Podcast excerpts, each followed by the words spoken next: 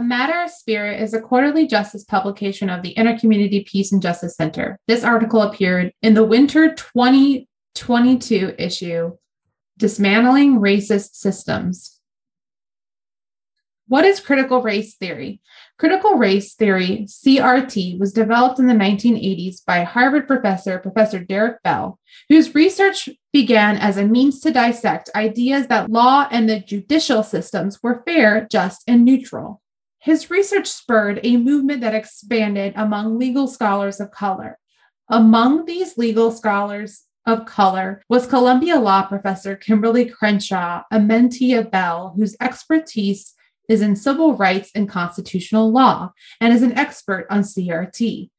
After the murder of George Floyd that re energized the 2020 racial reckonings across America, the racial scholarship of acclaimed Columbia Law professors Kimberly Crenshaw, Kendall Thomas, and Patricia Williams was brought to the knowledge of the general public, and critical race theory became a buzzword, with some media claiming it is being taught in K 12 schools. Critical race theory is still largely taught in law schools, but the ideas from it are reshaping how the United States education system is teaching American history.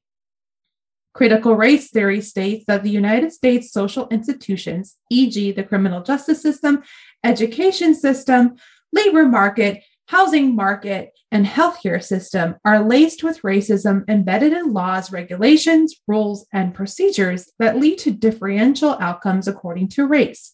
It does not attribute racism to white people as individuals or as groups of people. It is a legal framework taught in law, not in K through 12 schools.